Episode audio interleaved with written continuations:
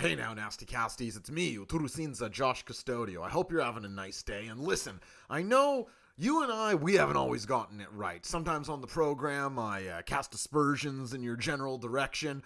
You, in turn, don't leave likes and subscribes and then reviews and all that. We, we have a, an unhealthy back and forth, but here's me throwing out the olive branch in a, a series that uh, Maddie so cleverly named over the paywall. It's where I'm going to put out one piece of content every now and then here on the Wrestling Brain podcast feed for free. A preview, if you like, of what it is we're doing behind there for five bucks a month at patreon.com slash J0SHC. And so this month it is the second episode of Howard Stern month. Uh, this was, of course, the series I did. I guess reviewing, breaking down uh, many wrestlers, many people in the wrestling industry's interview on the Howard Stern show, often in the early 2000s, late 90s. This one feels timely with Stephanie McMahon, all the news this week about her and her family and WWE on whole. She sort of is made to look silly via some of the things she says in this interview relative to how it plays out here in January 2023. If you want to hear the rest of Howard Stern month, if you want to enter my Discord, which really you do, you should just be in there. If you like Wrestling Brain, you should be in my Discord chatting with me and the rest of the Brainiacs in there day in, day out about the business we love. Uh, regardless, I hope you enjoy this. Patreon.com slash J0SHC for the rest of it. Uh, and I hope you enjoy the second episode of Howard Stern Month. It's Stephanie McMahon, it's me, it's Blocked Party and famed comedian John Cullen. And now, it's over the paywall.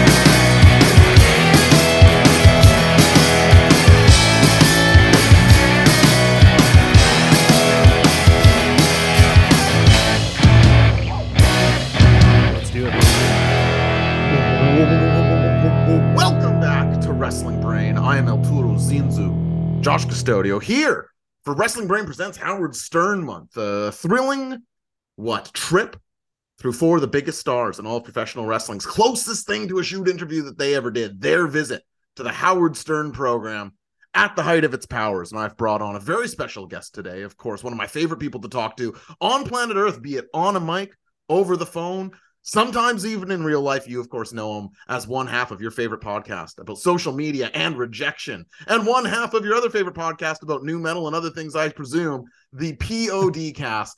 Famed comedian John Cullen joins me on Wrestling. Oh, famed. Well, in this household, you're fa- to me, you're, Wow. you're it's probably you. safe to say my most famous friend. I think that's probably true. Oh, really? That's um. so. You should get. You should get better friends. yeah, it's not for lack of trying. I it's a weird thing the to say, though. I was like, I guess bet. Do you, like I don't know. Is it better to have famous, more famous friends? I don't know. It's weird. It would it would be nice maybe, and you're also a fan of Entourage, so maybe you'll relate oh, to this. Yeah. It'd be nice to get to do that once, you know, have one friend get famous enough to sort of like, I don't want to be the one leading the charge, you know, but Yeah. I'd love to be somebody's Johnny Drama or something to that effect. definitely when uh when i was growing up uh my best friend in high school he uh, him and i like hung out all the time like every day and we we were the ones who watched like i watched entourage with him basically and so we always had the like and i wasn't even a comedian yet but we always had the sort of I would get famous and he would be my driver. He would be my turtle. Not Oh, that he wanted to be turtle necessarily, but he liked to drive and he liked cars. So he was sort of like, "Yeah, man, you buy me a nice car, I'll I would love to drive it and drive you around." And You Um, you could make you the case Turtle's the smartest guy on that show. Who For sure. He ends up a zillionaire by doing nothing. least amount of talent of any of them. I mean, there's no question about that. Yeah, yeah. So, I mean, maybe he saw a kindred spirit there, but uh yeah, I it's weird because I guess like yeah, having a famous friend doesn't really not that I'm famous, but I just mean like having someone more famous than me or having a famous friend I don't think means anything really. But it could unlock some funds. Like there's probably big comedians you wouldn't mind being in a room with that being friends with somebody more famous can unlock for you. That's true. That's true. Like I I I would guess the phone number of the like the most famous phone number I have is Nikki Glazer. So I would guess Mm. that like you know, she's not she's not like A-list famous, but she's getting She's to be pretty sort of like yeah, she's getting to be like I would say C plus B minus list famous. And so so yes, you're right in that you know, if I was hanging out with her, she could be hanging out with someone who's very famous and then And then who we- knows? They go, "Whoa, I like Nikki, Whoa. but I love John. Who's this Yeah. John?" And then before you know it, you've got the Tonight Show. You know that's how it works. that's that is kind of how it works sometimes, yeah. I think the most famous uh, phone number I have now, presumably Nikki Glazer gave you yours, right? Oh yeah, she yeah, Or she hers, she, rather, yeah. she gave me her phone number, yeah, yeah. Yeah, Well, not I- like through- not in that way, not in that way. Like but yes, uh, through yes. way less uh, through doing shows with. Nikki, let it let it be let it be said. Through doing shows with Nikki, I have her phone number, but it, she did not give me her phone number in that way. I just want to be very clear. I, I just want to be clear. Ariel Helwani did not give me his phone number, but I do have his. So that would be the most famous phone number in my. How do you have Ariel Helwani's phone number? Marlon met a guy at a party who uh I forget the exact connection. So Ariel's brother does something in fashion design. Okay. And there, uh, this is years and years ago. There was a tie-in there, uh, but I have cross-referenced it with one of our friends who actually has Ariel Helwani's phone number. I suspect you can probably guess who that would be, and he's like, "Yeah, that's actually his number." you, Whoa. So, uh, when when should I cash that in? That feels like a, a big decision. Like when you should like are you thinking call or text? That's a great question. I hadn't even really thought about it. I Because uh, I think texting I always is he can just text ignore it. Because Yeah. texting though, he can just ignore it, right? So that's a good point. you kind of have to call him, I think. Do you think I got to call him live on air on a show one day? Maybe on the year-end show, just be like, "Let's see if Ariel Helwani answers his phone." But I feel like no, he's not going to Yeah. answer his phone live on the air. He probably doesn't even have it on him. No, I mean when I'm on air. So I'm on the Wednesday Oh. show, and I say tonight's hook Oh. of the show. It's the year-end show. I'm Oh, gonna try yes. calling Ariel Helwani on air. I mean, the thing you have going for yourself is that you have a wrestling show. So That's and, and Ariel loves wrestling. So you Mhm. could kind of I think there's a way where you could you could maybe even text him and say like hey, you know, I've got a wrestling show. We're like mutual friends or like we have mutual uh, like you don't even have to say who it is. You just be like, "Oh yeah, I, I got your phone number from a mutual friend. Um I host the show good. Wrestling Brain. They said that uh you know, they thought, "Oh, you know, maybe give Ariel a text see if he wants to be on the show." And then maybe that you know, maybe you got something going for you there. My only fear is that he looks us up on Twitter and he's like, "Are these guys even a real show? What is this? They got, they got Well, hundreds of followers." For sure he's going to do that, but you just have to hope that he's like a man of the people and is like, okay, right. like you could even say like it's a smaller show, but Yeah. I'm, you know, I met someone who knows your brother. You could even say that or something like that. Yeah, And- that that's the way to approach it. I would probably I sign think- it the Zoobs, just just in case he goes to the personal because Zoob's got a good personal Twitter, you know. yeah, that's true. That's there. smart. Because I say, think the Zoobs. Yeah, I think with uh, especially with a guy like Ariel who's in the journalism industry, it's like they they need their professionalism catered to. You know, like I so I think that that's probably the best way to do it as opposed to just trying to get off like uh you know you call him in the middle of the show and be like hey man who, do you think the rock's coming back at wrestlemania or whatever it is you say like i think that's the way that you do it is you actually try to like legitimately get him on your show Not do a guerrilla warfare. Uh, Yes. Yeah, that's a good. That you know what? This is this is why it's important to have people like John Cullen in your life. hey look i'm just i'm just trying to to do my thing you know John, I think I know the answer to this question. I'm going to ask it anyway. Do you have any experience with the Howard Stern show? Were you into it for any portion of your life? Is there an No. interview that crossed your path No. that you?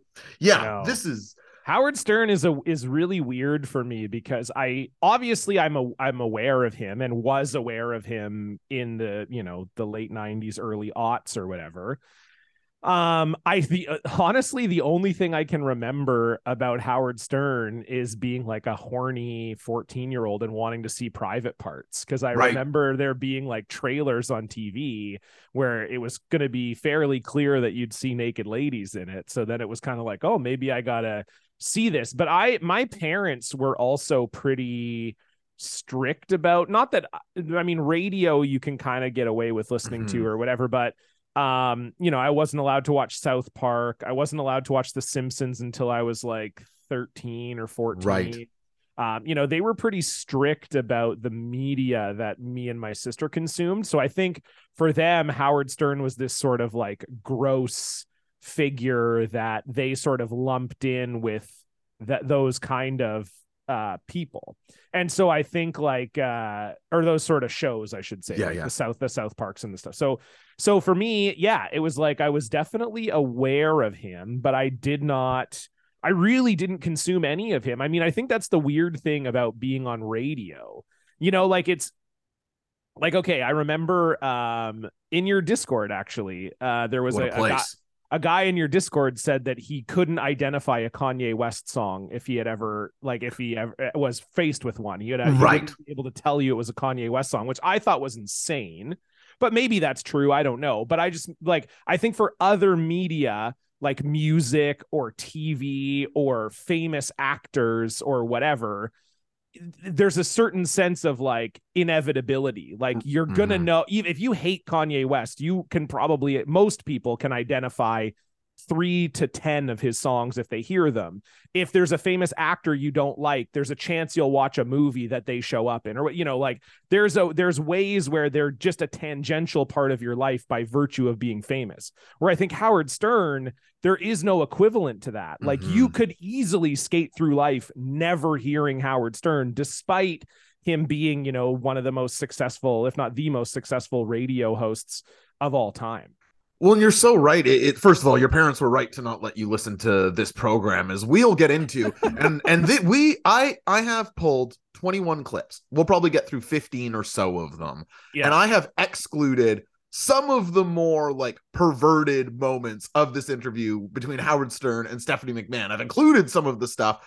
But others, it was just like I, I don't even want to play this on my show. That is yeah talking about this like it, the, we he crosses lines and it's from a parental standpoint i think they were right to lump it in with those things but it really is worse than all of those things. It's more akin to like i understand why vince mcmahon and howard saw eye to eye so much because they're sort of driven by the same thing like sensationalism and shock is the content. I think brian Yeah. talked about it a little bit on his episode but it's like pissing off a big celebrity is almost his draw more than getting anything out of them totally and some of the questions that he's asking, Vince McMahon's daughter here, 26, are uh I don't think she's getting asked these anywhere else.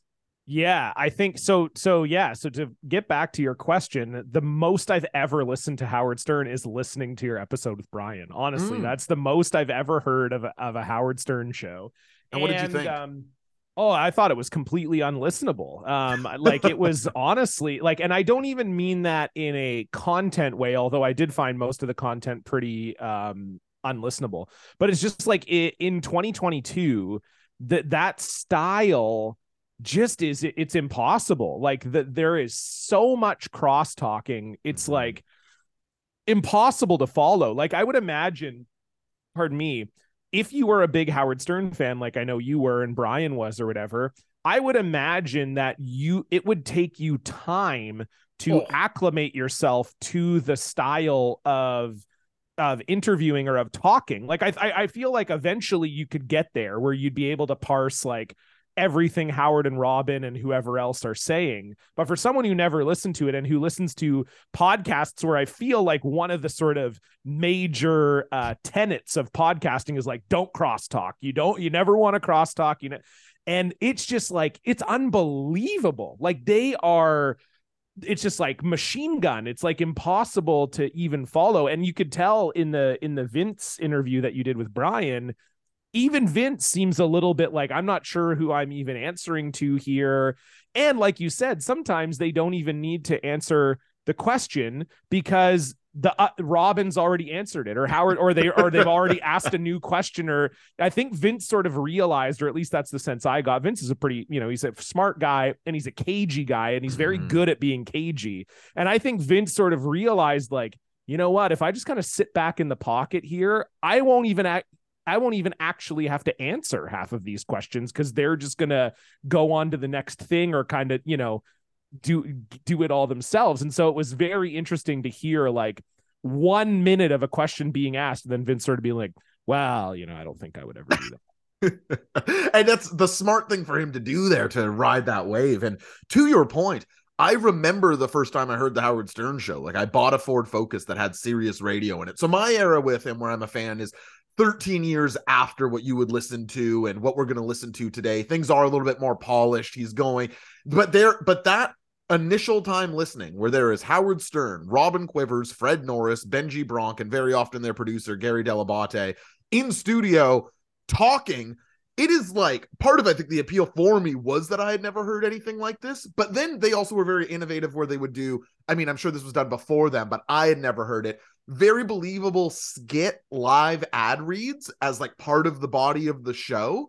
And I was just like between all these people talking, and then them also doing like Harry Robin being like, oh, you wouldn't believe uh, how great this new vacuum cleaner I got was. And like four minutes later, I'm like, is this a fucking ad? like I, I just had no idea. I was shell shocked by what the show was. So you're you're yeah, absolutely. I think that like getting used to the language and the speed, it takes time. There's no getting around it yeah it was it was really a lot to take in and i think it, it's funny stefan and i uh, on blocked party if you're not familiar with the show um, one of our major bonus episode types that we do is cameos where we order cameos from celebrities and we also find a bunch of really insane ones that are publicly available and we play them on our show. And we sort of realized and we we wrote a piece for the atlantic where we where we talked about this but we sort of realized that one of cameo's benefits is that it's one of the few ways where you can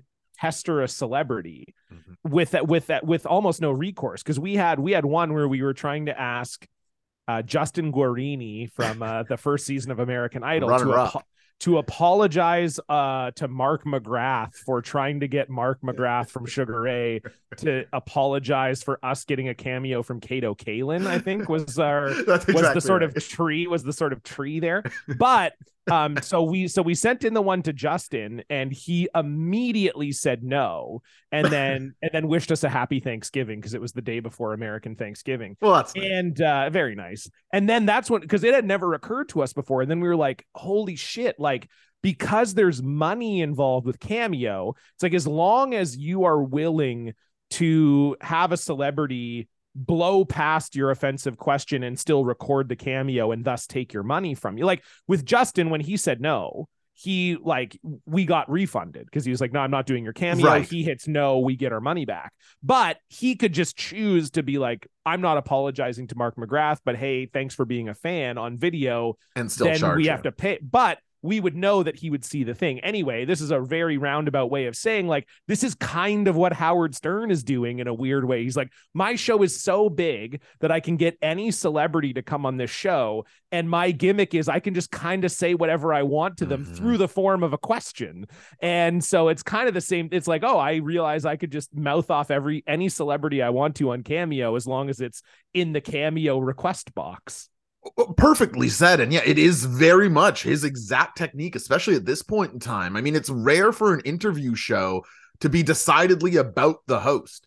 Like when you yes. when a celebrity goes on jay leno conan jimmy fallon david letterman you know any any of that crew it is not about largely you know there's skits and whatnot but it's largely about the interviewee and whatever they're pitching and maybe an anecdote and everybody gets home at this point in time, like Howard is fine with celebrities walking out. Like, does does that's not good care. for him. He probably wants that. hundred percent. It's he's looking for to keep people listening for another fifteen minutes at every point in time, and it's uh crazy to see it manifest. Um, so just a little framing as we get into Stephanie McMahon's interview here. Uh, this is where she's entered TV as the she's no longer a wrestler. She is firmly the boss's daughter. Triple H is with her on an on-screen way. He has turned to become part of the authority. You know, the people are largely familiar with this angle who are listening to it. But why it's important to this interview is this interview is basically about Triple H and Stephanie's relationship in and every... were they a public couple at this point? So on this show, is where she says, Yes, it's real. I'm actually seeing him. And I couldn't believe it when I revisited this. They get into the Chyna cheating allegations because the last part of this framing is Chyna herself had been on this show six months earlier uh, and had nothing good to say about Triple H or Stephanie McMahon. Being the Howard Stern show, of course, we will hear uh we're just telling somebody, "Wow, Chyna doesn't like you." What do you think about that? Right. Okay. Uh, but and so what? Uh, what exact year is this? Like 2003. Three. Okay. You betcha. Um, or maybe very late 2002, but uh, I'm almost certain 2003. Gotcha. And it was yeah, it was when you told me we were doing Stephanie McMahon. My first thought was, Oh no. yeah, there were some. Let me tell you, I could have pulled some clips here where you would have been like, "I don't want this to be put out. Like, I do not want to be Yeah, no, I on on and, record." and even though you didn't say it, you're just like, I don't want I don't even want there to be acknowledgement that I've heard this.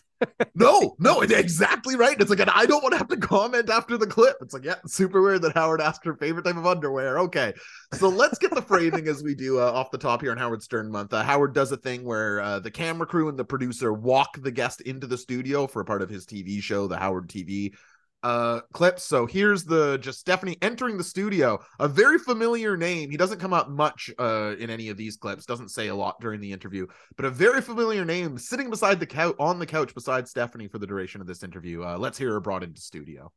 Follow me, headphones on, stay close to the mic. The guy that'll be sitting to your right, Dave Chappelle, a comedian, just so you're not Great. completely. There's Stephanie. Ah, that you're was on. very we were about to cancel you, Stephanie. We're bad mouthing her. Oh, Come on in. it's good to meet That's you, Dave Stephanie. Chappelle. Hey, Stephanie. Nice to see you. How you doing? Take a seat, baby. Let's let's talk a little bit. Okay. Let's talk WWF, WWE.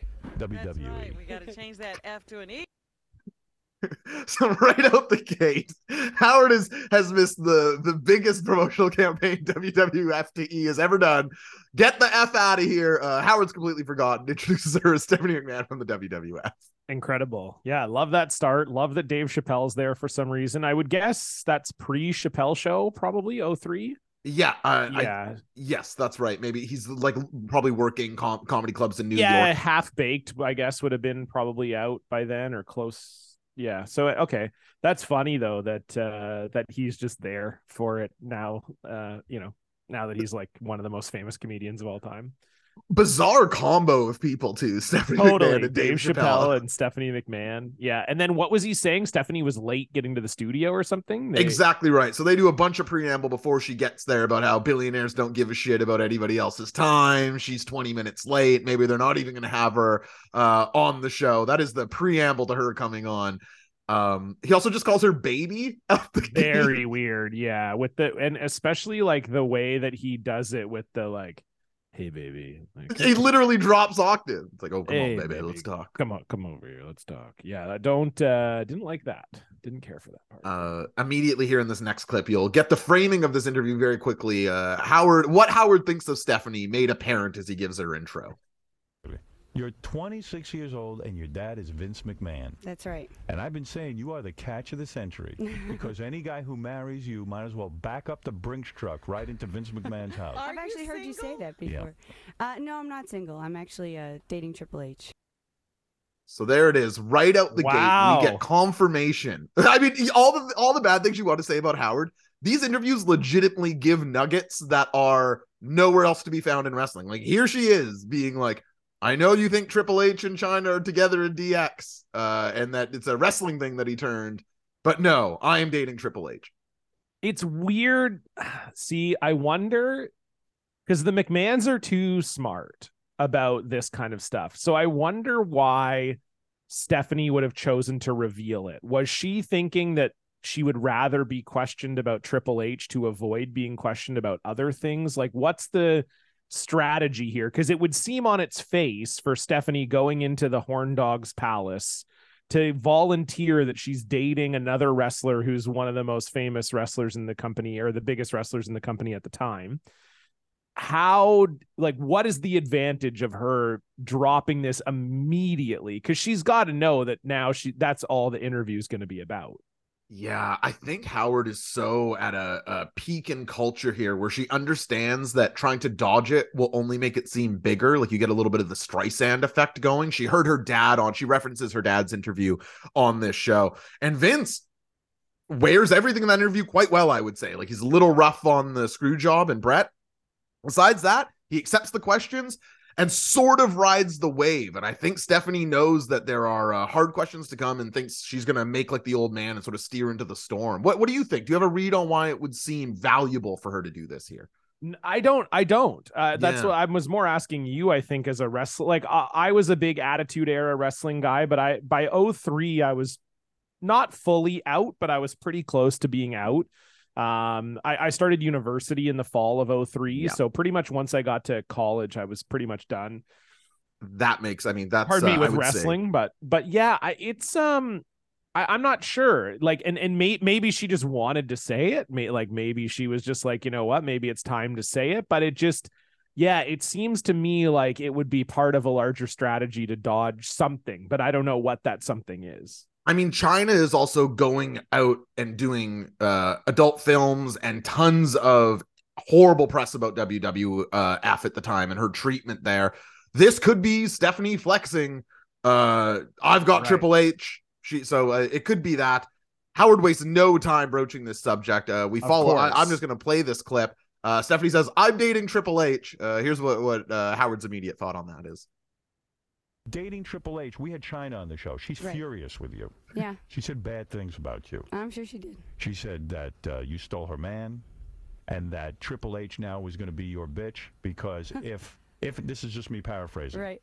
if Triple H doesn't do what you know Stephanie McMahon wants him to do, that'll be the end of his career. So he has to mind his p's and q's. Is any of that true?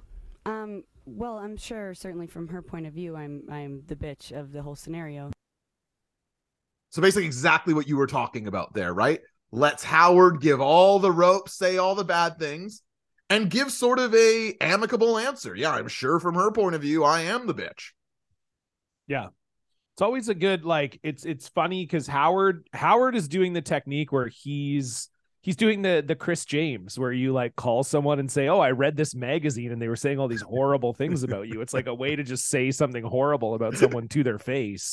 Yeah, some like people are saying. uh, uh, I'm I'm paraphrasing here, but uh, this is this is sort of Chyna said you're you're a fucking bitch. Um, and then but then Stephanie kind of plays the game too, where she frames it through Chyna also. So it's it's it's impressive to me. I, I think I I was I was impressed with Vince. Uh, you know, in when listening to the the episode you did with Brian. Um, and yeah, I mean, immediately, I mean, I've always felt like I've heard a few interviews with Stephanie before, and I've always felt like she's she is as good at being cagey, but gets a, there's no chance or less chance of rattling her. Like. Vince, Vince, you can rattle. There's like, I mean, obviously the Bob Costas and like there are there are certain little bugaboos that you can rattle Vince on, and Steph doesn't really have those buttons you can push. You're So totally I find, right. I find She's her to be a little more even keel. She's the ironed out version, right? Whereas Vince can become the Mr. McMahon character in real life. Michael Yes. Landsberg, I think, another person that was very easily able to get his the goat throughout yeah. history. Yeah, Yeah. exactly right. Uh, Howard, unsatisfied though with this uh, flat answer, immediately tries to escalate the situation. Okay, well, Ch- are you sure Chyna said bad things about you? Uh, here's what he has to say next. Wow, you won't badmouth her. I have no reason to. You have the man. So uh, who needs to even get into it? Would you fight her? Would I fight her? Yes. If she picked the fight with me, sure. You would. You think you could take Take her. After but I that have, Joey if she came at me, Buttafuoco fight. right? If she Yeah, came I at me, think I'd I have could to take her. defend myself. W- w- would you fight her though? That's the, you won't say anything bad about her. Uh, trying to get the headline. Uh, would you fight Chyna? Uh, so, uh, wh- who would you pick in that fight? Uh, Stephanie versus Chyna at this point in time. I mean, how do you not pick Chyna? I mean, that's, it seems impossible to not pick Chyna for all of for all of Chyna's flaws. Uh, at the time, in particular, um, I would pick Chyna to beat up most women on Earth at the time. I'm with Uh, you. yeah, and and a lot of men. A, a- yeah, a very yeah, large Chris Jericho of- included. yes, exactly. Um, they go back here to what was this was a popular internet talking point at the time, and I suppose it is also just sort of evidently true. Triple H is putting uh, attaching romance to his career here in a way that potentially could be risky, and uh, Howard just sort of extrapolates on that point in a way that I think is actually helpful to his audience here. and you change their storyline, you ruin them. You can ruin them. Yeah, you could ruin them. You you could. So you it's dangerous in a way for him to date you, isn't it? Really, I was a big deal. It was a really hard decision for both of us to make. You know, more so for him, I think. Really? But you were so attracted to him because he's very muscular and manly. I just was attracted to him in every way. Who who are we really learning more about here? oh, you you fell in love with him because he was really muscular and manly, right? Yeah. Come on, that's that's what every girl wants, right? yeah, just a big muscular manly, guy. long hair, you know. Uh yeah, it's um it is funny to to think about. Like I mean, I guess in a way they're right, but it's also it's one of those things where so I think it everything like in Triple H's case, it it doesn't really matter because let's say him and Steph break up, okay? And then he gets written out of WWE or whatever happens. How massive is his career after that? Like Yeah. huge, Gigantic. huge. Yeah. I mean, I guess th- the invasion's already happened at this time, and there's maybe not a viable number two player at the time, but I still feel like, you know, if Triple H was able, he would just have gotten money from any other wrestling promotion that could have given it to him because he it would be such an interesting story. Plus, one thing the WWE and the McMahons have shown over time is they don't really care about any of that stuff. Like That's eventually exactly. Triple H would have come back. Like what's the greatest wor- forgivers in human history. yeah, like what's the worst case scenario for Triple H? He cheats on Steph, probably, right? Like that's Yeah. the worst. The worst way the relationship could end is he cheats on Steph, and then he's excommunicated from WWE. You don't think that like five years down the line they'd bring Triple H back? Of course they would. Like it doesn't. Without question. it's there are carnies. If they can make money off of someone or something, they'll do it. They don't care about the personal stuff. So I you know, I don't really see I I get what they're saying and I do think it's I'm sure it's something that would have crossed Triple H's mind, but I just don't feel like it's maybe as dangerous of a situation as it might otherwise be. I mostly agree. I do appreciate Stephanie's honesty here, though. Like, it feels like she's being frank, where it's like, it was actually a hard decision, more Yeah. for him than me. Like, there was this, we had to have an open dialogue. And I, I think that sort of insight into the Stephanie Triple H actual relationship is not that common and out there. Um, for this next clip, John, things are going to get a little, uh, I'll say, touchy here as they talk about Chyna in uh, her looks and what Howard and crew think about that. I included this clip because I legitimately remember this being a big talking point. In fact, I will go on the record and say I remember being a child and thinking this that Triple H dating Chyna was like, it's like, wait, what? Triple H is like a normal looking guy, and Chyna is like a bodybuilder, more masculine than I was interested in. It was my first sort of encounter with somebody who might found that sort of woman attractive. Uh, they put, of course, put it less couth here. Uh, we'll get to the clip, and then uh, I'll throw to you here, John. Did you think he was a freak? Because Chyna's very freaky looking. I actually have always thought that Chyna was pretty incredible. Yeah, but not beautiful. I well, I do think she's beautiful, but I'm you know I grew up in a world of, of bodybuilding and. But wait a second. Don't you think a guy who goes out with like a, a she-man, don't you think that he's like a fetishist? I, I didn't. You didn't. I actually thought it was pretty cool that he didn't care what other people thought about her. I mean, he he really. I mean, he was in love with her. Have you ever heard Stephanie McMahon come across better than that? No, what an answer. I mean, that is an unbelievable answer. Yeah, really. I mean, that's as good as you could answer that question.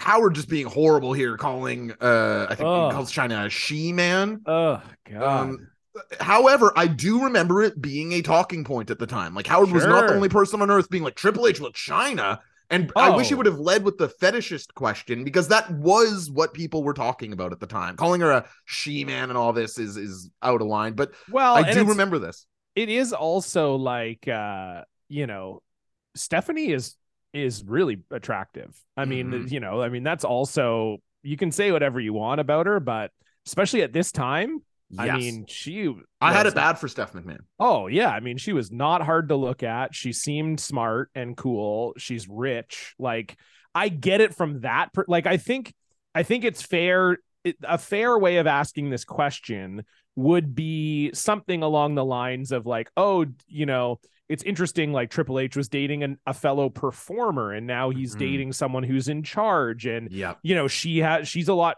stronger than you like she's sort of as that sort of bodybuilder physique and you don't were, were you ever nervous that you're not really his type like Right. that's there's there was a way of i mean this is why still- you are a successful broadcaster. well it's still an inappropriate question in For my sure. eyes but like that's the way of asking the inappropriate question as opposed to you know do you think triple h has a fetish and you're not going to hit his fetish so eventually he's going to tire of you um is uh yeah that's well yeah certainly one way you could ask it but yeah i mean pardon me i agree with you uh what what an answer really and especially like Triple H and Chyna had not they were not separated for that long at this time. So to say that about your partner's ex is uh you know is very impressive. yeah, yeah, going, you know, I grew up around bodybuilders. I thought she was fantastic. Well, not beautiful though. It's like, no, actually, yeah, beautiful. I thought she was like, and this is a person who's like publicly shitting on you and whatnot. It's it's an ultimate high roading that does make me respect Stephanie McMahon in this situation. I would have no such grace if you, John, out in the media being like, "Oh, Josh, he's one of the worst Portuguese Canadians that ever stepped foot here." What are you talking about? I, I, oof, I, I would, I would show no such grace. You know. And I wouldn't ex- I wouldn't expect you to. One more clip here on uh, Triple H and Stephanie until they leave it alone for a little bit, and then we return uh, more on their sex life. But here, Howard wondering uh, some of the finer details. How did Stephanie steal Triple H away from Chyna? Again, something I remember people legitimately wondering at the time. Here we go. How did you get Triple H away from Chyna? Well, I mean, he was in love with her at one time. They were, you Right. know, so. But by the time I came around, things weren't so good. Right. You know, from from as I understand it. Yes. And But they were still living together. they were still living together, and you know, there's a whole lot more detail that I'm not. What happened? go She wasn't putting but- out. I don't know. that I didn't even want to know. So is that both uh, McMahon family members admitting to cheating on the Howard Stern show? oh yeah, well they were living together when we were when we first met. Sure. Yeah, I mean, there's no. I mean, that's the thing. I I think again, now that Steph is going down this road, she has nothing to gain from pretending not to be the other woman. I think, Mhm, right? Like, I mhm. think it's at this time. I, I'm trying to recall this this era too, but I think the predominant discourse was like Triple H cheated on Chyna with Stephanie Yes. because because of the storyline, and they were spending all this time together because of the storyline, and then they you know started hooking up or whatever was happening um but yeah i i think in most of these scenarios not just this one but any type of sort of cheating ish scenario if it's apparent that you are the other woman or the other person um it does not behoove you to pretend that you are not you might you, you That's know a good point. So I, I i think i think she sort of knew that uh you know the horse was out of the barn or you know so to speak at at that point for that Uh, we finally exit her dating life and we learn a little bit about the y- youngest McMahon's childhood.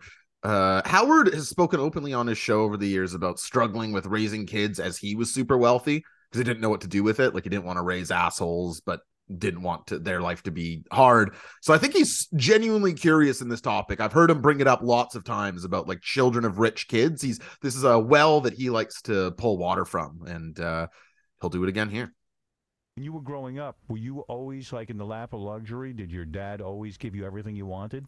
If I really, really wanted something, yeah, Did you go to private schools? I did. I went to Greenwich Country Day School. So that's a pretty good life. Yeah, well, And- and then I went to Greenwich High Public School because I hated private school. I didn't know that tidbit about uh, her switching to a public high school because she didn't fit in private school. I thought that was kind of. Uh, I would like to know more about that. I do. I, I think it's. I mean, you know, you can never know these people in a in a in a truly, uh, you know, frank way or personal way. But it is kind of insane that Vince McMahon seems to be like one of the more insane people uh, that's ever existed, like mega Yes. megalomaniacal people that's ever existed. And both Shane and Stephanie seem like kind of normal. Makes no sense. Um, Like it makes no sense. And like Sh- Stephanie, I don't know as much about, but Shane is truly like no one has a bad word to say about Shane. Everybody Beloved by the boys like, in the back. Yeah, beloved by the boys in the back, everybody who works for WWE, people who meet him on the street.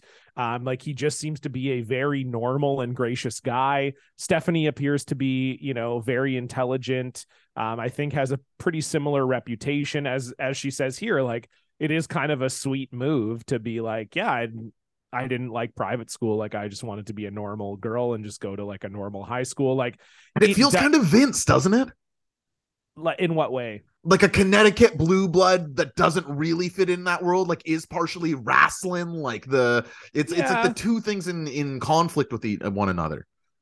I guess so, but I also think that Stephanie is kind of a could have been a blue blood if she wanted to be Mhm. though. So that's the thing. It kind of doesn't matter if Vince is sort of the guy that doesn't fit in. If she wanted to be, you know, attractive, rich, you know, daughter of this guy, like she could have easily just gone through life as a Stepford wife if she, wa- if she wanted that life. So but yes, I I- but I do hear what you're saying that there is a sort of sense of like, oh, y- you know, I never really fit in with those kids, but but she could have, I guess, in a way that Vince probably couldn't have. Totally. Well, and and even on top of that, it's just everything we know, and I'm sure it's been blown up a little bit, but about Stephanie and Shane is that yep, they were gifted positions of importance at their dad's company. There's no doubt about that. But that they also worked like dogs. Like everybody that is backstage when Stephanie is on the SmackDown writers crew or Shane is on the the business communications end is like Vince made these guys be around all the time. Like they were actual employees. It was no uh fake job collect a paycheck. Like these people were there monday to friday and traveling with the production and doing jobs which i think does a lot over the long term to sort of break down that wall of oh i'm hyper rich and i'm only around hyper rich things. Well, I think too, if you if you are the child of Vince and you have this air of approachability to you that Vince does not, then it mm-hmm. is also it's probably got to be a little easier to curry favor with the with the boys in the back, so to speak. If you're sort of like, look, I know my dad can be an asshole, but you know, or whatever, like being that sort of middle person, if you're if you're graceful at it, I think it would yeah, it would allow you the opportunity to be kind of accepted in that way also where it's like I'm not Vince, but I am kind of Vince. i can be a conduit to him for you and i'm a little more sane Exactly. Uh, speaking of the old man, I'm so glad Howard asks this question. Of course, people who listened to the first episode this month with Murder Brian will know Vince talked about cheating on the Howard Stern show. But an interesting question here: How does that affect the daughter who is listening to her dad talk about cheating on her mom on the world's most popular radio show? Let's get to it. Does it bother you when your father gives interviews and he says he cheated on your mom? Not anymore. It doesn't. I mean, it still is a little like, Dad, you know, okay, everybody knows now. You don't have to rub it in, but Right? Were you angry with him? At first, yes. You don't have to rub it in. Like it's reading is bragging to Stephanie a little bit that her dad is has been with all these women on the radio. It's interesting, right?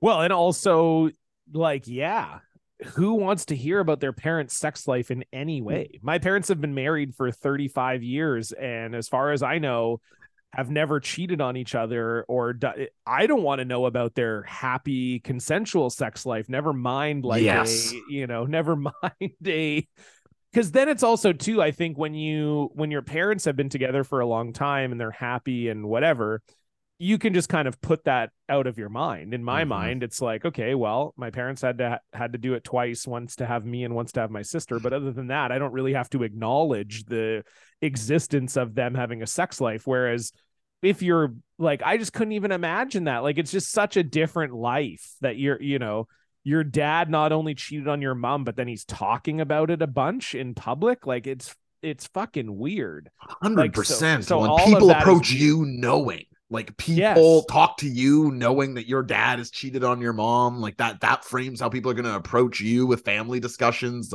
How are Totally. your parents is off the table, you know. Yeah, and in a weird way, you're like expected to answer for it as their child too, Exactly which is right. also like a weird, like, uh, hey, your dad cheated on your mom a bunch. Uh, how do you what how what do you feel? You know, how are you reckoning with that?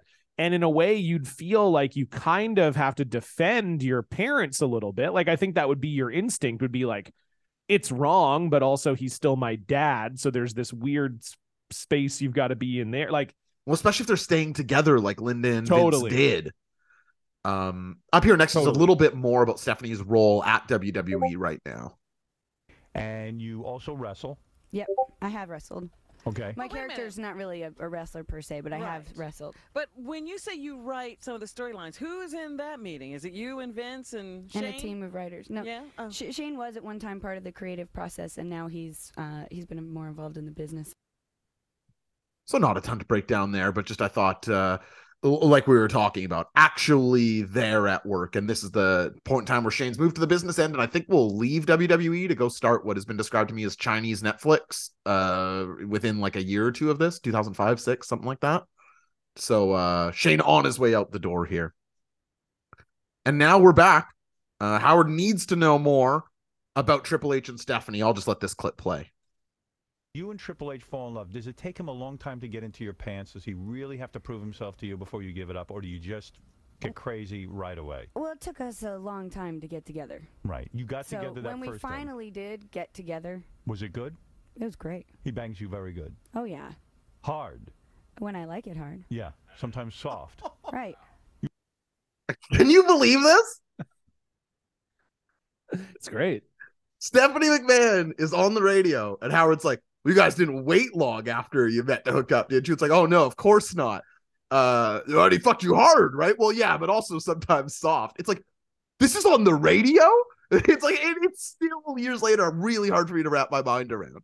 Yeah, it, it is for sure. It, it's it's interesting that it's interesting that yeah, like I guess again for someone who is not super familiar with Howard Stern, how he sort of became this guy um is is fascinating. I I don't I don't quite know how you get to a point where everybody just goes like okay well i'm going to go on the howard stern show. He's going to ask me about my sex life. I'm going to answer about it honestly and everybody's just going to be okay with that transaction. Like it's it's just fascinating that it you know obviously howard carved his own path here but it's just interesting that he has sort of become the guy where that's just totally uh it's totally fine um to to ask about and and not upset. I mean, obviously, like you said, I'm sure he has upset some people over the years who maybe weren't expecting it uh, either. I think you brought up Michael Landsberg. I think he was a guy. So, for those of you who are American listening to this, uh, Michael Landsberg was a TSN guy who hosted a show called Off the Record.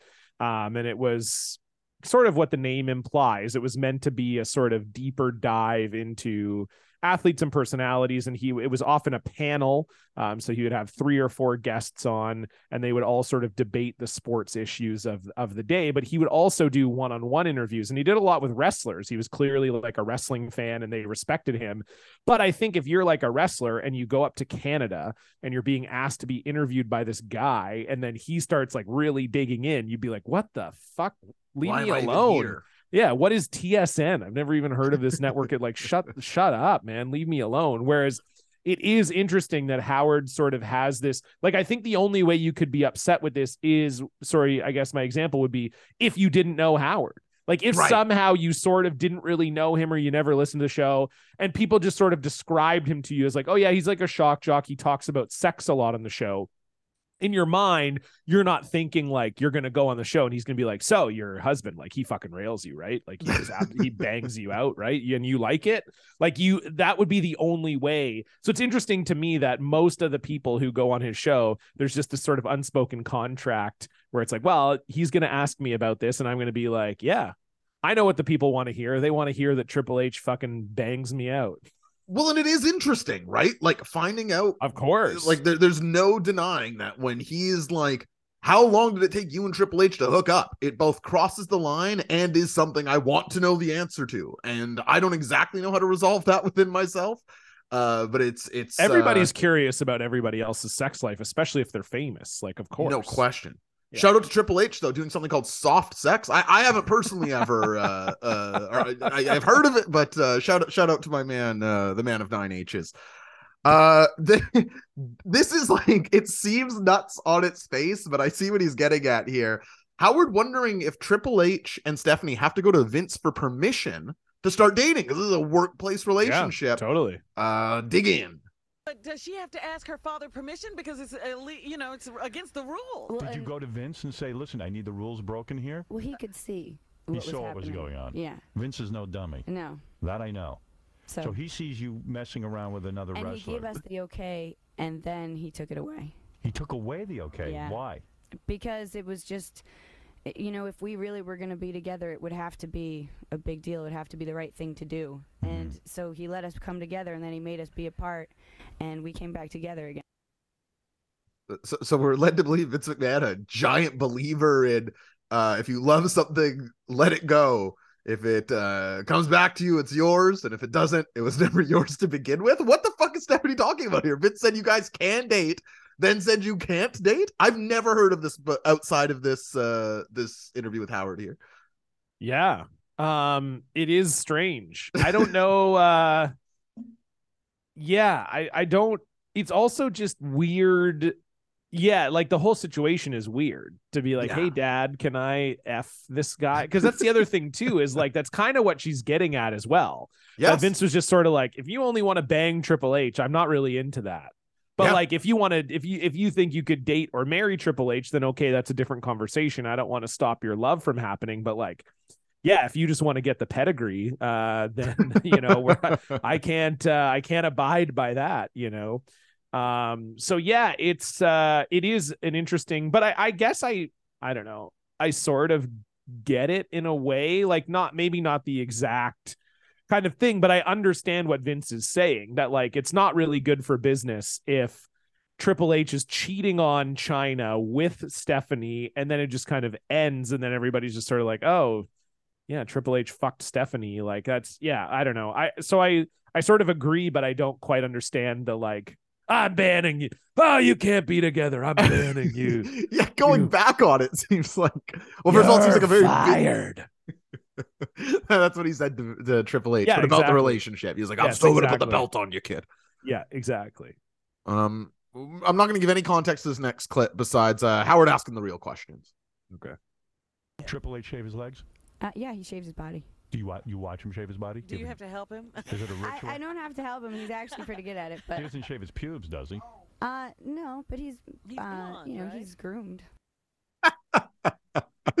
Okay, you watch in- Triple H shave his legs? in 2003 i feel like shaving pubes was was in i feel like Yeah. howard sort of being like he kind of is almost insinuating that that's sort of maybe not very masculine hey does he doesn't shave his pubes like a fucking woman does he Yeah. you know like that's kind of seems to be the sort of context around here. yeah yeah which I you know i don't like uh even saying but i but i do think that seems to which is strange to me i i never i don't i just sort of feel like porn becoming bigger because of the internet sort of made it that there was just this kind of unspoken thing that everybody just sort of started shaving their pubes Yeah. i don't think i ever got into a conversation where it was like oh you shave your pubes you fucking wuss Yeah, what a wimp. This guy shaves Yeah. his pubes, everybody. Well, yeah, you don't, like, I mean, oh my down to likes bald would be one thing, but uh, I, the- yeah but he grooms. He grooms. I'm with you. he grooms.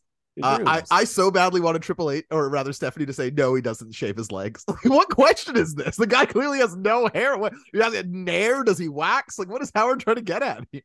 yeah, I don't. Again, I think it is all he's he's he's kind of trying to trap Stephanie into admitting that Triple H is like not manly. That seems to be what he's kind of getting at. That like. At the end of the day, though, these wrestlers, they're all kind of a little fifi, right? Yeah, shaving their legs and play fighting out yeah, there. Yeah, they they touch each other. They wear speedos. They shave their pubes. You know, it's yeah, it's it's a weird line of questioning, but I guess that's sort of the you know an M the mo for Howard here is to just kind of that's that's what he he's realizing he's not really getting anywhere interesting with Stephanie at least so far. She's had the right answer for everything, so maybe he's trying to just be like, okay, maybe I'll attack his masculinity and I yeah, can throwing sort of shit br- at the wall. yeah yeah. Uh, we're right back to it. Uh, more more sex questions about Triple H and Stephanie, and I'm Uh, all he, ears. he's got to ask her about how big his hog is, right? That's got to be coming. I don't think we actually get that Really? wonderful question. We get something very close here, though. Okay, all right. And uh, Triple H and you have sex what? Three times a week? Well, when we see each other, Right. um, That much. well, you know, I don't even count. You seem very lovely. Oh, thank you.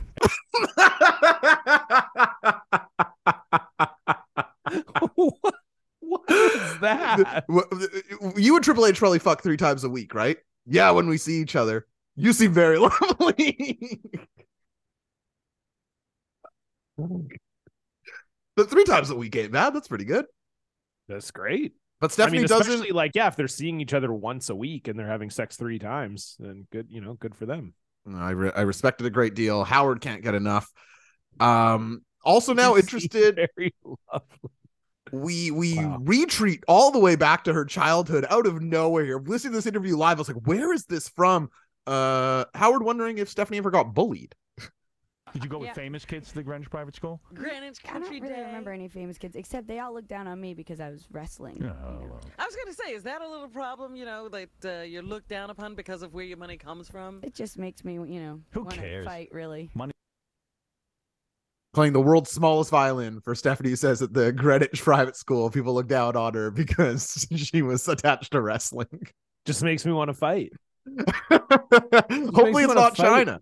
I just want to I just want to fight, man. She just wants to scrap it up. She doesn't care. Stephanie would probably do okay in in a fight against most people who aren't Chyna, right? Yeah. I think so. I think I think so for sure. I mean, she's taken some pretty big bumps over her uh, over her life and stuff. You got to you know, your brain's got to be working in a bit of a different way to want to do that kind of thing. So I, yeah, it, it But- definitely and she even said too like if Chyna wants to fight me, like I'll fight her, I guess. I wouldn't even say that. Well, now I would, but but not not in 2003. Wow. Well, I'm saying I'd be, I'm saying she could have kicked my ass in 2003, but now there's no fear attached to it. I don't need to. She's not going to see this and be like, "Oh yeah, oh yeah, tough guy, oh yeah, Gray Bull." Gray Bull. Yeah, I don't need that. Yeah, no, uh I it, it is funny to I mean, I think though a lot of celebrities and children of celebrities they always want to create this sort of origin story that you know life was hard for them in- in without some- in question. some way right? They got to relate to the common man. Son of a preacher man. Like they just need they want to just have some kind of element of no no life was hard for me also at times you know? And I, honestly i believe her in a way like i i don't think she's making it up. I could totally believe if you were in grade school um the other kids making fun of you because your dad runs a wrestling company 100% i could believe that Especially if they'd like seen any of the programming. Vince is a very easy guy. Be like, that guy's your dad. Like you start doing the walk and Totally. shouting everywhere. totally I suppose maybe I was a little hard. That, that that's like i guess if she's so she's 26 in 2003 Yeah. So she was born in 1977. So in grade school, she's coming up in the like rock and wrestling era. So I could totally see like Yeah. so she probably had to deal with oh it's fake. right? true. That would have been the big like oh your dad runs wrestling and wrestling's fake. You know, like I bet that was most of what she was getting bothered for. And I like I said, I could totally imagine that being the case. You ever think she was getting bullied and ran to her big brother Shane McMahon and he started like doing the shuffle and throwing those terrible jabs, doing Yeah. the hand thing on the How do you think he learned them? yeah, that, that was that, that was real you. the whole playground went quiet, and then all of a sudden it was like money. Here comes the money, and then money, Shane, money, and money. then Shane just Yeah. coming out like, "You making fun of my sister?" That would rule. That would- absolutely rule. Shane it is actually sorry. Shane didn't come out of the door. He was standing on the roof of the school, and he was uh, ready to jump onto a pile of six guys from twenty feet up. He'd been up there for six months waiting for this moment. yeah, totally. Uh, two more clips here, John. Uh, and in this vein, Howard asks a very specific question: What is Vince like as a father? Is he a good dad? Is he like a nice guy to deal He's with? He's a great dad. He is. Yeah, and If- very entertaining. And if you said he wasn't a great dad, would he disown you? No. Do you have your own house or do you live with your dad at his compound? No, I have my own house. Rapid fire. What's he like at his dad? Uh, uh, okay, and first of all, entertaining, probably the nicest word you could use to describe Vince McMahon. We all know what Stephanie means by what is Vince like as a dad. She says entertaining. Off the fucking wall, on the moon. Oh yeah, absolutely. And th- again, it's it's a question where you're just trying to get the question off. What is Stephanie going to say? She's not going to be like, "Oh, he's a terrible dad," and uh, you know this and that. Like, also, he just probably was mostly absent. I mean, realistically, like when you think about the WWE schedule, he was an announcer for a long time. You know, he's at every taping. He's at every like he wasn't around. So sure, That's yeah. When he came home, truth. he was funny and he was nice to me when he came home. He did all his cheating on the road, so I never saw it. Like you For know, real. It's just ay. yeah, it's just pardon me. Like I get I get asking the question because I'm sure people would w- wonder about that because he seems like an insane person. But there's just no way you're getting an answer a satisfying Jesus Christ, sorry. That's Uh, okay. there's no there's no way you're getting I'm just like losing my mind over here. Um, but yeah, there's just no way that he is uh or sorry, there's no way Howard is getting like a straight answer to that or an interesting answer to that question. No, they're too media trained, too savvy. They know what's coming. It's very smart. Also, I feel for you. There's nothing worse than the hiccups, but I do know how to get rid of them. Uh, if you're ever interested, I one. It's not even a hiccup. It's like an acid reflux. It just like comes Oh. up my uh what is what's but what go ahead. What's your hiccup tip? Uh, so you have to breathe. So you empty your lungs. Okay. Okay. Yeah. Empty out everything. Yeah. Then you swallow twice. Yeah. Oh, sorry. You have to empty your lungs through your mouth.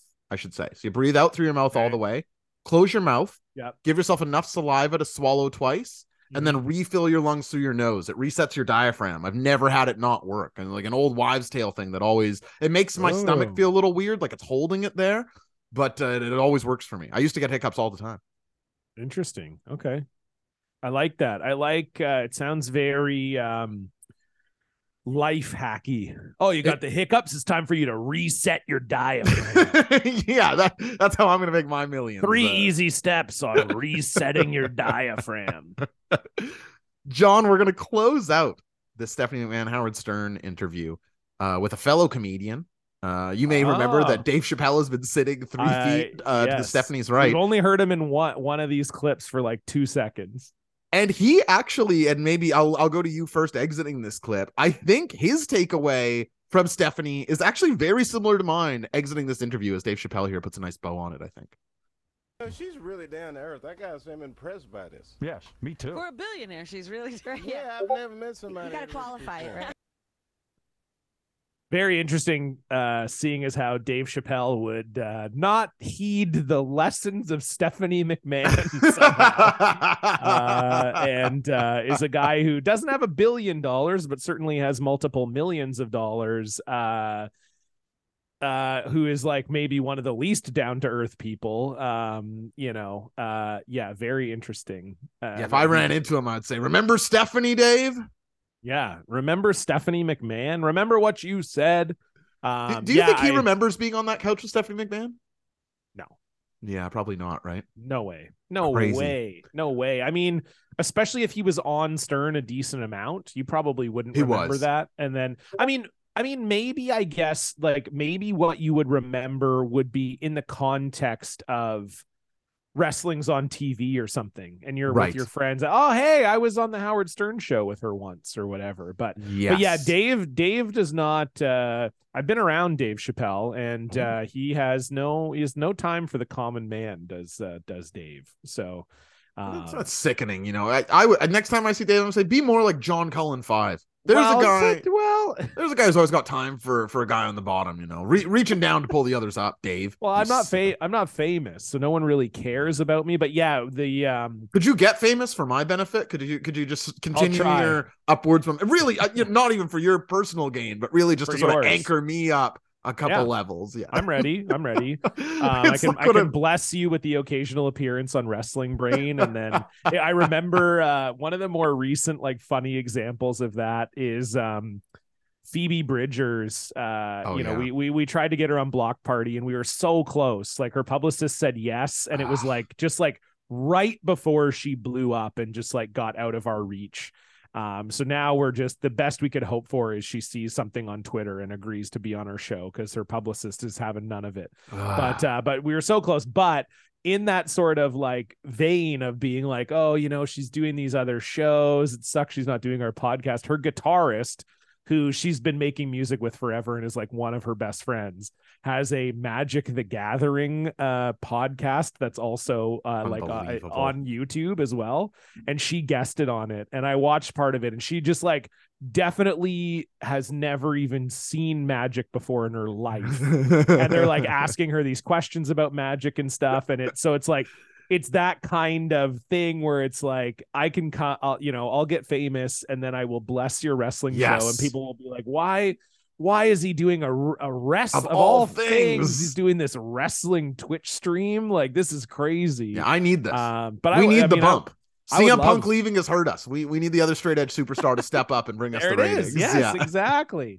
um, yeah. So we that's uh, I would I would love to do that. I would love to get to a point where I'm saying no to most things, but I'm occasionally showing up on Wrestling Brain. people are very confused. Uh, that is about it. such a cool guy move, isn't it? I it is. It's totally what I would do. And yeah, like Dave, uh, I was at Just for Laughs in 2016, and Dave was there, and this was kind of right around when he was sort of re-emerging Yeah. as a, as a stand-up. Um, he had been back, I want to say, for like a year or two, but it was sort of his first major appearance at Just for Laughs. So he was doing shows like all week. They were all sold out. Um, and so they do a, a Friday night like industry party. Just for Laughs goes for like three weeks, but the major part of the festival is a week long. So the the one Friday they do this they do this industry party, and it's only for comedians and industry. You have to have a pass to get in. There's no public tickets. It's on this rooftop in Montreal, and or this like rooftop bar. And uh, for it's crazy because you think like it's already pretty exclusive to get in there but then in the exclusive party there is Oh, wow. another exclusive like caged Oh, off jeez. vip area for the very famous people The And VVIPs. the VVIPs. And so like uh Mike Myers was at the festival that year, so he was in there. Pete Davidson, this is before Oh, yeah, just like right. right when he got SNL. But he wasn't in the cage. He was just chilling with people outside of the cage. Blake Griffin was there, not in the cage. Blake Blake is a I'll tell you this. Blake Griffin is a man of the fucking people. Fuck and yes. also, he's 6'11. So you can find him at any time. And people were finding him and he would have hi to reason to be away. Totally. He's the easiest to spot. very cool guy. Jennifer Lawrence was there. She was just kind of like she was in the cage, but just kind of milling around. Dave Chappelle comes in with like a 20 person entourage.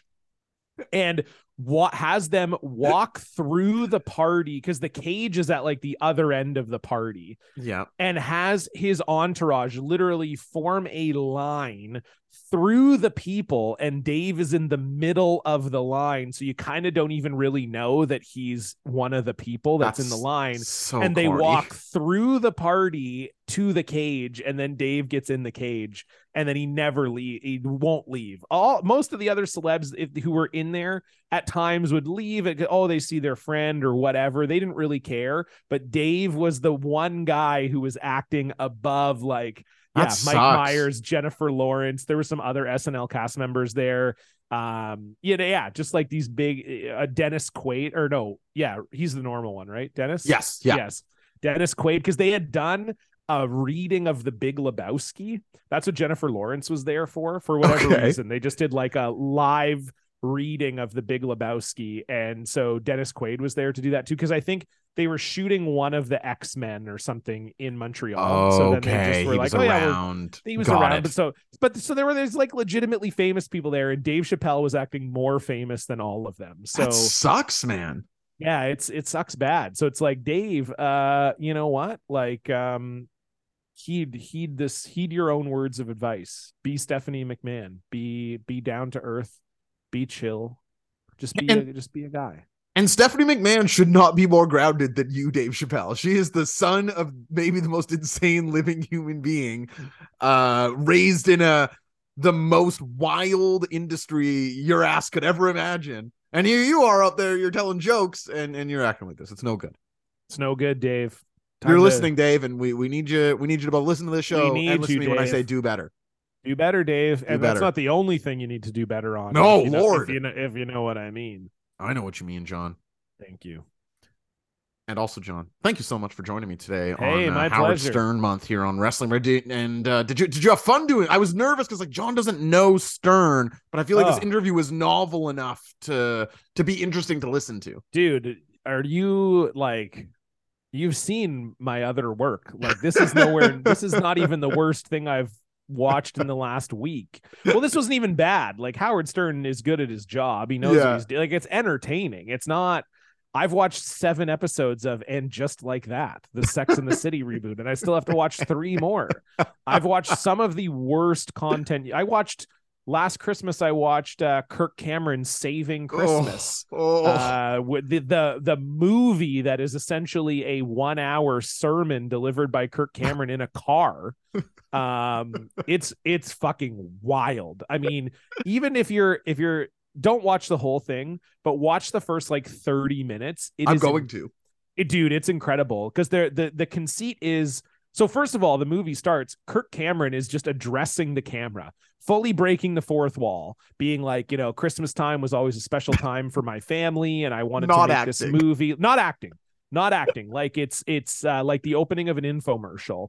And he's just like sitting in a nice chair explaining what the movie's about. Then the movie starts. They're having a christmas party. One guy's acting like kind of a grump a scrooge if you will. Mhm, and then mhm. he gets so upset with the party that he goes out into his car. Like he's like i can't handle the party. I'm just going to go sit in my car. And then kirk cameron follows him outside into his car and he's like hey man what's going on? And he's like No. look man Christmas has changed. Christmas used to be about the Lord, and now it's all about commercialism and capitalism. And then Kirk's like, no, it's about the Lord. And then he like tells the whole story of Christ's birth, but it's literally just to this guy in an SUV. It's They barely a movie. It, they shot it in uh, two hours. Oh, it's not like, and it's and it's a lot of it is him just like proselytizing in the SUV, but it's also uh they'll do like uh flash uh, backs or forwards or whatever where they're talking about like Jesus's story or but it's like it is batshit insane. So you're almost selling me into it. This is now. Uh, now I've almost gone all the way around the horn. And I don't think so. Because Chris, you know, you got to admit, Chris, they are forgetting what Christmas is all about. True, you know? true. Yeah, Oh, come on. I agree with the premise. I just don't agree with who's delivering the premise. Uh, well, actually, I I'm don't with you. agree with the premise. To be honest, I'm not a Christian guy. So, Oh, but but uh, but yeah. yeah, anyway, Jesus like that. this was nowhere near the worst content I've ever consumed to be on a podcast. And I also didn't have to consume it either. You Yes. just picked clips and you it's a little different when it's like, hey, do you want to be on my podcast? I need you to watch this 90 minute movie that fucking reeks. Uh it's a, it's a little that was part of my pitch to Brian and Kath was like, you won't have to watch a minute of this. Like, you just show up. I'll play the clips. You respond. Yeah it uh it was totally great. Fun fun to be on the show. Thank you for asking me. Um yeah it's i'm i'm thrilled that uh you know that you that you were a fan of this because i do think it is interesting from a wrestling perspective because i would imagine there's a lot of people like me who would have never consumed this content when it originally aired. And i yeah i think it's some some interesting artifacts like you said the closest these wrestlers get to doing sort of shoot style interviews I, I think is right and i think um this one in particular really sort of builds up the the the idea of stephanie mcmahon in my mind i feel like Yeah. she was she was very impressive throughout this interview I'm totally with you. It's despite an interview being set up to where she's set up to fail almost, or it could le- could at least she could be reduced to the dumb bimbo rich daughter of Vince, who's tralalying around with Triple H, and she exits this interview as like a cerebral, making choices, very together person who everyone in the room acknowledges is down to earth and a major catch. It's deeply impressive.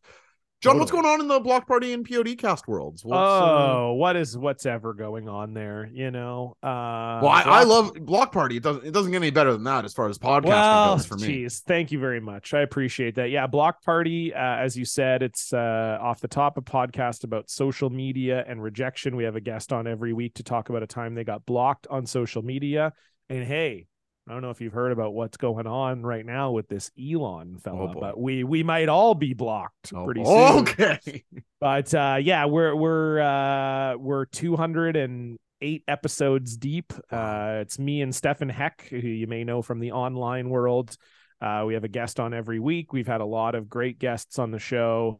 Uh, so if you're new and you want to check it out, we've done episodes with Tony Hawk, Ike Barinholtz, Nikki Glazer, um, Josh. Josh Custodio. Yeah. Yeah, I mean that's the four yeah, biggest people- stars. people love wrestling brain josh was actually on the show pretty recently so that's a good starting point if you want to check it out um and then the POV Is my episode cast, still the highest rated episode of Block Party there's ever been? Is that still many the case? people many people have said that yeah i Yeah. mean i haven't i haven't looked at the reports in great detail but um, people have been telling me that it is my people have been telling me well you and i you and i always joke was it on his podcast the chris jericho quote? It is easily i mean you want to talk about wrestling guys being stupid or like being on the radio or and, and coming across as impressive. Chris jericho always comes across as very stupid. But the uh the, the quote you and i quoted all the time to each other but it is one of the greatest quotes that's ever been said where he talks about Fozzy shows and calling his manager. And he says, Yeah, you know, uh, I call my manager and they say, Yeah, we sold around 700 tickets. Well, what does that mean? That's not useful information to me. Have we sold 690? Have we sold 714? I need to know the exact number. That information is what helps me. I don't around 700. What does that even mean? It's like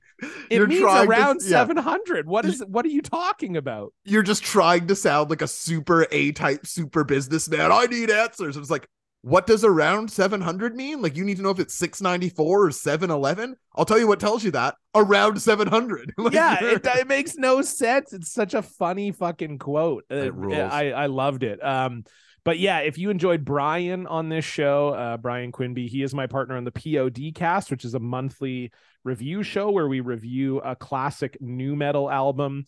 Uh, it's a lot of fun. People seem to, if you grew up with that music, especially, uh, people really seem to enjoy it. And we're just about to hit episode 40 on that one. So Wow. uh, there's a lot to, a lot of stuff in the catalog to go back. We've covered a lot of nu metal. I mean, again, you want to talk about consuming bad content. Um, You've- I've done You've a hit lot most of, of, the major, like if somebody went and looked at the feed of the POD cast right now, most Yeah. of the seminal new album, nu metal albums are there already covered, right? Like they could go just um some some but we, Okay. you you got to kind of space out the seminal ones you know Right. you can't just go guns a blazing so we've done we've done i think two deftones albums we've done yeah we've done white pony and around the fur and we've done um i think two Korn albums no three we've done the fir- the first three Korn albums the self-titled life is peachy follow the leader done Linkin Park's debut album. We've done three Limp Bizkit albums. So yeah, Okay, like that's what I a couple a couple you. Slipknot albums.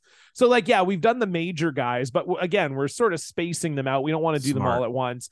And uh yeah, we've done a lot of uh really really bad ones like Puddle of Mudd and uh we just did American Head Charge, which wasn't as bad, but Hollywood Undead, that's a band that's really oh, yeah, uh, I remember really those guys. really bad yeah um so yeah we we kind of cover it all i mean we really try to incubus we've done pod papa roach like I- yeah I, that- know people who love this show, the POD cast, and of course, friend of uh, people will know this. Bobby Burritos, our very own, Oh, yeah, uh, did go. the POD cast shirt, which I he absolutely did love. So very out, too. great very great shirt yeah it's uh that's at merch.blockparty.com if you want to just see that great design by by bobby exploder creative club. Very uh very, Very good nice. very good man. And uh yeah so if if any of those tickle your fancy uh that's what i'm doing. You can also follow me on twitter and instagram at cullen the comic. And with that, that closes up Stephanie McMahon's interview with Howard Stern. We'll be back next week to hear uh, the words of one John Cena on this program. A man uh, crystal clean, maybe the most polished, nice guy wrestler of all time. Uh, we will be listening to his interview on Howard Stern where he comes across as anything but with a very special guest. Uh, come back for that next week. Thank you so much for your patronage. Until I talk to you